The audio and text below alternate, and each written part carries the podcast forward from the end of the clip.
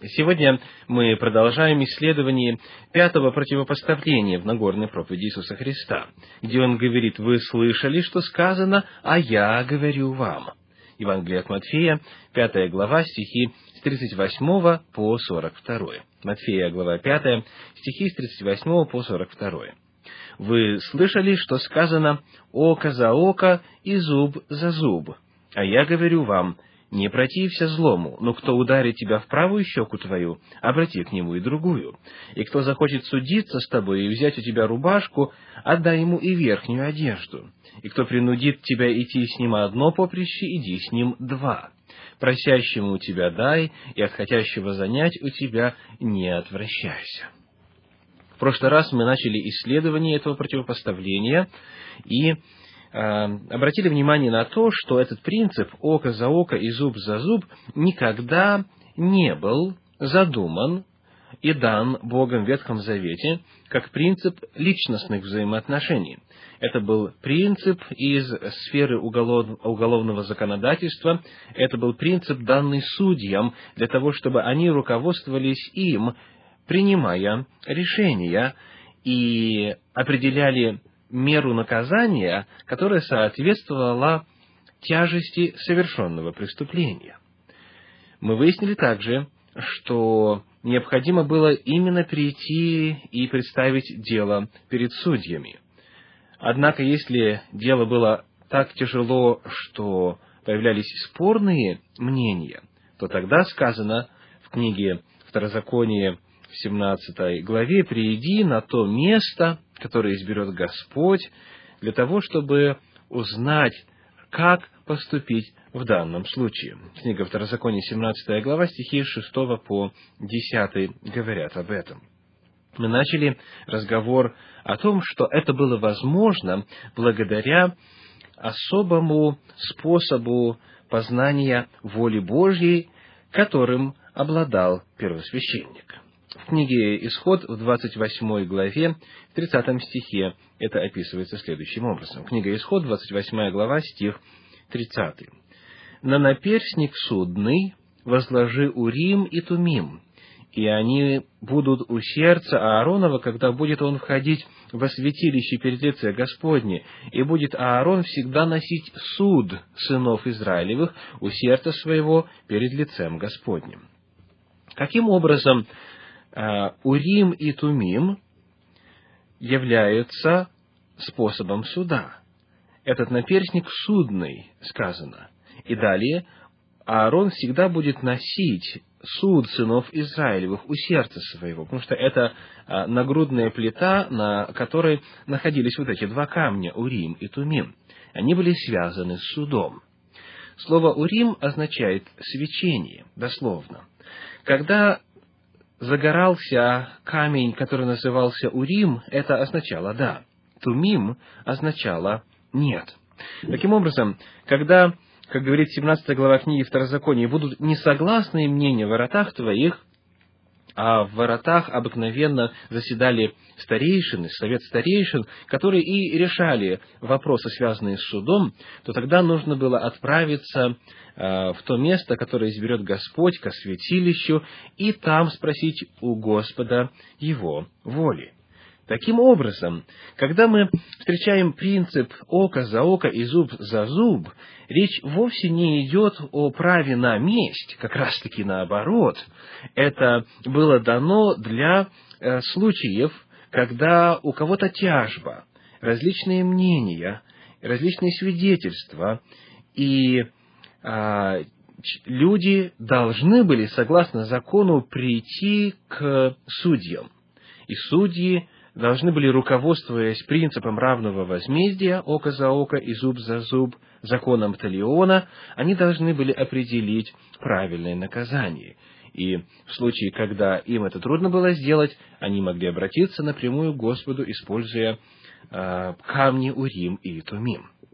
Более того, мы находим, что Бог дал специальный закон, который как раз-таки ограждал от мести – и от произвола в судопроизводстве.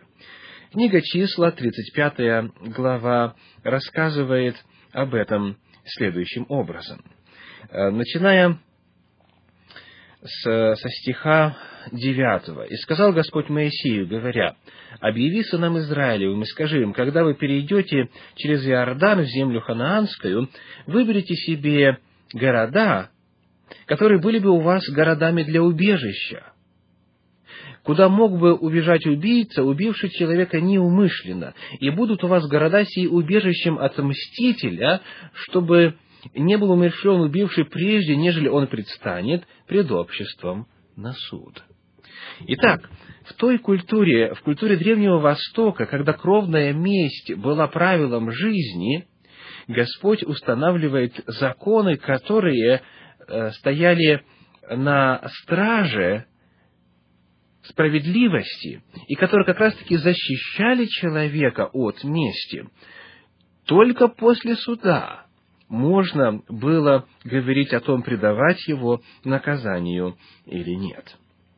И вот э, количество этих городов, как мы читаем дальше, должно быть шесть, и э, там человек находился для того, чтобы спасти свою жизнь и для того, чтобы получить достойное разбирательство. Выяснив, что это закон для судебной сферы, а не для личного уровня, давайте посмотрим, что дальше пишут исследователи касательно применения этого принципа око за око и зуб за зуб. Мы вновь обращаемся к комментарию на Евангелие от Матфея, которое написано богословом Уильямом Баркли. Более того, говорит он, этот закон никогда не исполнялся в буквальном смысле слова, по крайней мере, в даже полуцивилизованном обществе. Иудейские законники с полным правом утверждали, что его буквальное исполнение было бы извращением справедливости, потому что на практике могло выйти так, что человеку удаляют хороший и здоровый глаз или зуб, тогда как пострадавший потерял кривой глаз или испорченный зуб. И потому очень скоро причиненный ущерб стали определять в деньгах. И в иудейском законе, в трактате Баба Камма, тщательно разобрано, как определяется причиненный ущерб. Если человек причинил другому увечье, он несет ответственность по пяти пунктам. За причиненное увечье, за причиненную боль, за лечение, за потерянное время, за причиненное оскорбление. В плане причиненного увечья на пострадавшего смотрели как на выставленного на продажу раба. Определялась его стоимость до и после причинения увечья. И причинивший увечье платил разницу в стоимости. Он нес ответственность за потерю в цене человека, получившего увечье. Плата за боль определялась так. Устанавливали, за какую сумму человек был готов перенести боль, связанную с причиненным увечьем. И ответственный за увечье должен был платить эту сумму за лечение, причинившее увечье, нес все расходы по медицинскому обслуживанию пострадавшего до полного исцеления его. Возмездие за потерю времени Тут причинивший увечье платил жалование за все время, в течение которого получивший увечье не мог работать, да еще компенсацию, если у пострадавшего была хорошая должность, а теперь после получения увечья он годился только для ниже оплачиваемой работы. Что касается возмещения за причиненное оскорбление, то причинивший увечье должен был оплатить ущерб, причиненный оскорблением и унижением, связанным с увечьем. На практике компенсация, установленная по закону Талиона, выглядит очень современной. Таким образом, мы узнаем, что это именно принцип, а не конкретные правила – Таким образом, мы узнаем, что речь не шла о причинении дополнительного увечья, а речь шла о компенсации, о назначении наказания, которое соответствовало бы вине.